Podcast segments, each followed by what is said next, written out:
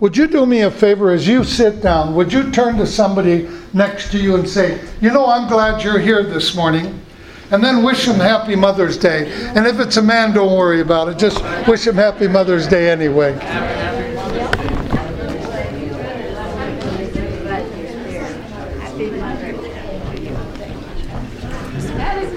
Thank you, um, Gary and Mar. Thank you very much.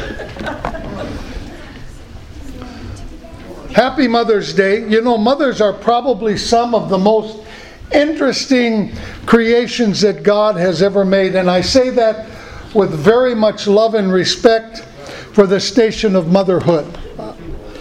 Um, I am amazed at the different perspectives that people have on mothers.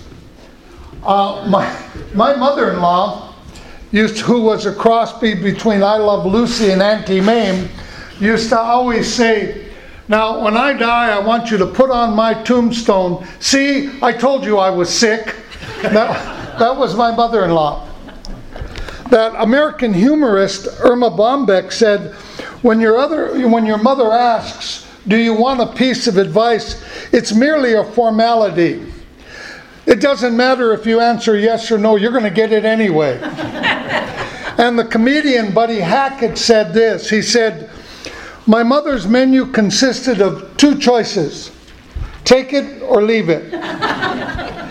and Margaret, that French novelist and playwright and screenwriter, Margaret Duras, said this Our mothers always remain the strangest, craziest people we have ever met. Amen. But my favorite, my favorite of all time, comes from a 19th century novelist, short story, and writer and poet, a lady by the name of Louisa May Alcott. In her classic novel, Little Women, the clocks were striking midnight, and the rooms were very still. A figure glided quietly from bed to bed, smoothing a cover here, settling a pillow there, and pausing to look long and tenderly at each unconscious face. To kiss each with lips that mutely blessed, and to pray the fervent prayer which only mothers can utter. End of quote. You know, for all that has been said good about mothers, I don't believe that most women are aware of just how much influence they have as women and mothers. And that's probably why they're being attacked so hard by Satan and by society. I mean, after all, what makes a six foot six, 350 pound man who gets out on the football field and just demolishes the other team's people. And when you shine a camera on him, he smiles like a little boy and says, Hi, mom. You know, what, what, what is it? And when a fellow, a son, when contemplating marriage, what does he do? He always brings his bride home to meet his mother. Now, the Bible mentions mother or mothers over 300 times. And so your importance and influence as a mother, whether your children are home or no longer at home, cannot and should not be overlooked. And with that influence comes an anointing, a skill and ability from God to help you lead your sons and your daughters in the right direction that they need to take. And that anointing and that, that, that skill, that ability, that's what an anointing is, by the way. The anointing is a skill and ability that comes from God that's over and above your natural abilities. And that skill and ability, that anointing that you have as a mother, doesn't leave just because your son or your daughter leads home. They probably need your godly wisdom and and your prayers and influence probably more than ever. And this morning, I'd like to share with you briefly some biblical stories about mothers. As you could tell from the title of the message, some were good. Some did some bad things. And then I would like to share with you how you can have the greatest impact and influence on your sons and daughters, whether they be at home or whether it be be away. Now, in Genesis chapter 3, the Bible tells us that Adam named the first woman Eve, not because of her beauty, but Genesis 3 and 20 tells us because she was the mother of all living. Mother. And in Genesis chapter 27, it was Jacob's mother Rebekah that led him to deceive his father Isaac so that Jacob could receive the father's blessing and thus steal his older brother Esau's birthright. And so not only was a man cheated out of his birthright and what was rightfully his, but it created strife in the family because of a mom's bad influence and Jacob had to flee for his life. In 1 Kings 3, it was the evidence of a mother's love for her child that allowed Solomon to make that very wise and celebrated decision in giving the child to its rightful mother, when in fact two women disputed who the child was.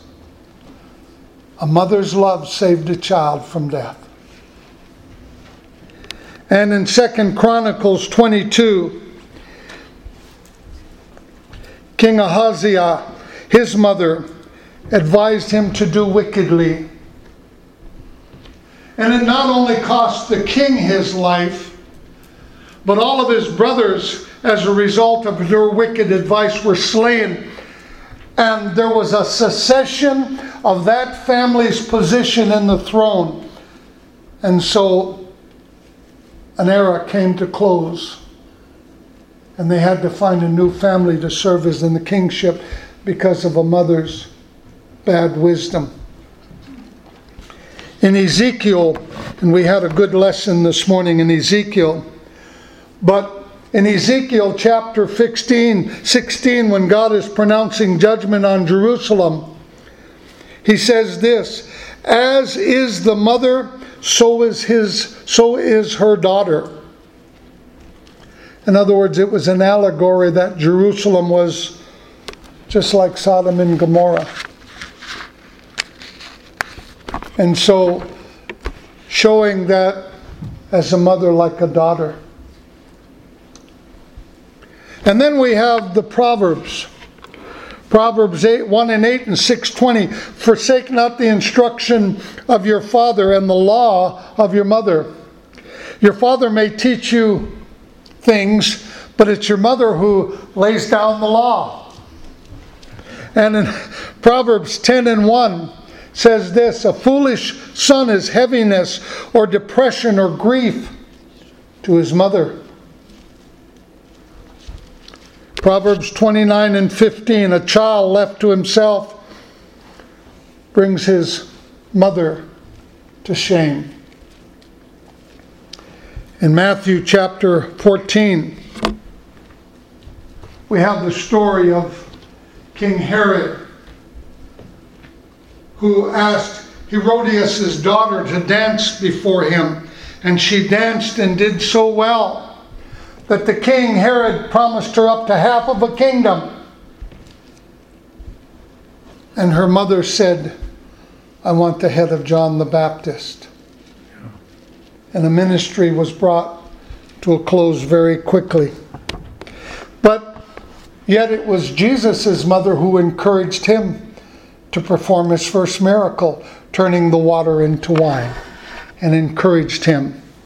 And in Matthew 23 and 37, we see in Jesus' lament over Jerusalem that he uses the analogy of a mother, of a mother hen. Oh, Jerusalem, Jerusalem, the one who kills the prophets and stones those who are sent to her. How often I wanted to gather your children together as a hen gathers her chicks under her wings, but you were not willing. Ladies, I don't know if you're getting the picture, but as moms, you're very important. Amen. You're very, very important. Amen. Your influence, good or bad, whether you know it or see it, is felt by those around you. Through what you say and do and, and how you have related to your children. But I believe that the best example of an influence of a godly mother doesn't come from Proverbs chapter 31, although that's a wonderful chapter. But I think it comes from Luke chapter 1. And if you have your Bible, will you turn there with me, please? Luke chapter 1. And it's not because of the lady's beauty, although she probably was very beautiful. It's not because of how many children she had or how her children turned out. The Bible doesn't tell us exactly how many children she had, and it doesn't tell us much about them either. But I believe that the title of Ultimate Mom is because of this young lady's response to a visitation she had from a spiritual being, an angel. And in Luke chapter 1, I'm going to start in verse I'm going to start in verse uh, 26. Now, from verse 26 on to verse 38, a story is related of the angel visit to Mary. And you all know the story. Mary, the mother of Jesus, you all know that story. Mary, at that time that the angel visited her, was a young teenage girl. And she has just been told, and she's engaged to a man by a young man by the name of Joseph. And she has just been told by the angel that she's going to conceive and have a child by the Holy Spirit. Now, you need to understand something here that this young lady was raised in the tradition of the times. And she knows the penalty for being found pregnant out of wedlock. It could mean a loss of her reputation. It could mean that she would never ever get married, no one would ever want her. Or it could mean she her death.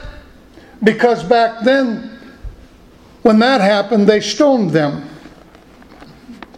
So let's start in uh, verse Luke chapter 1, verse 26. Now, in the sixth month, the angel Gabriel was sent by God to a city of Galilee called Nazareth, to a virgin betrothed to a man whose name was Joseph of the house of David. The virgin's name was Mary. And having come in, the angel said to her, Rejoice, highly favored one, the Lord is with you. Blessed are you among women. And when Mary saw the angel, she was troubled at his saying and considered what manner of greeting this was. Then the angel said to her, Do not be afraid, Mary, for you have found favor with God. And behold, you will conceive in your womb and bring forth a son, and shall call his name Jesus. He will be great and will be called the Son of the Highest. And the Lord God will give him the throne of his father David. And he will reign over the house of Jacob forever, and of his kingdom there will be no end. Then Mary said to the angel, How can this be, since I am still a virgin and I know no man? And the angel answered and said to her, The Holy Spirit will come upon you, and the power of the highest will overshadow you. Therefore also, that Holy One which is to be born will be called the Son of God. Now, indeed, Elizabeth, your relative, has also conceived a son in her old age. And this is now the sixth month for her who was called barren. For with God nothing will be impossible. And then Mary said, Behold, the handmaiden of the Lord, let it be according to your word. And the angel departed from her. That's a wonderful story, and I know we normally tell it in December. But verse 38 of this whole story, I believe, shows us with clarity the heart of this young woman. It gets right to the right to the heart of the matter. Then Mary said, Here am I, the servant of the Lord. Let it be with me according to your word.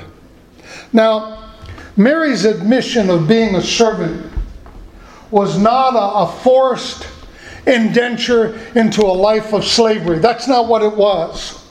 But it was submission to God and, and uh, a submission to God that should characterize every Christian and mom today. I'm a servant of the Lord.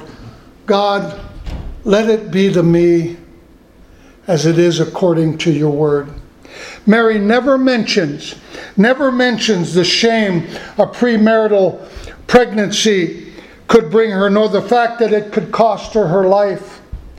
She has been told God's will for her life, and she's been given a little bit of insight into the life of the child she's going to bear. And she was content with fulfilling God's will for her life. Didn't matter what the trial was, didn't matter what would come her way. Mothers, I want to tell you this morning the greatest gift you can give your son or your daughter, whether they're home or away, is to be a mom who is submissive to and content with the will of God for your life and for the life of your son or your daughter. A mother whose life is defined by God's wisdom in her. A mother whose life is defined by God's love shown through her. And a mother who knows how to lift their children up in prayer and protect them in the things that the world will try to bring upon them. Hey, listen. Our sons and daughters are under attack. The devil would love to steal the next generation. He would. And it won't always be easy. But when you choose to be submissive to God and you and you choose to walk in the love and the grace that he has given you, whether your children are at home or away, you will be submissive to the will of God, you will be amazed. You will be amazed at the wonderful things He will do in the lives of your children. Yes, they may not always go the way you want them to. But if you trust God, then you know that God's in control and He knows how to woo them in. He's just looking for a mom. See, as a mom, you have authority in that family. You have authority over your sons and your daughters.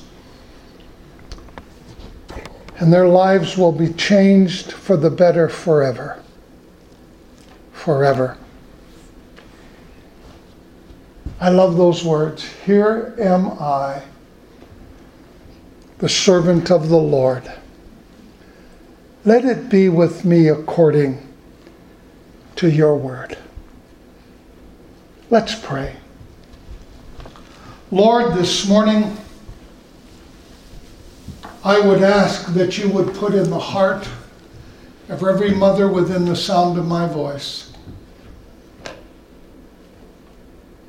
the understanding that you would open their eyes so that they could see the wondrous things from your word and that you would give them the spirit of wisdom and revelation in the knowledge of you so that they can understand the anointing and the influence that you have given them for their sons and their daughters, and their grandsons and their granddaughters. They have an anointing, a skill, and an ability from you to shape lives. To shape lives. If they will just be, here I am, a servant of the Lord. And I would ask this morning, Lord, that as they leave here, they will rejoice. They will rejoice that you trust them with the lives of that son or that daughter. In Jesus' name, amen. Now,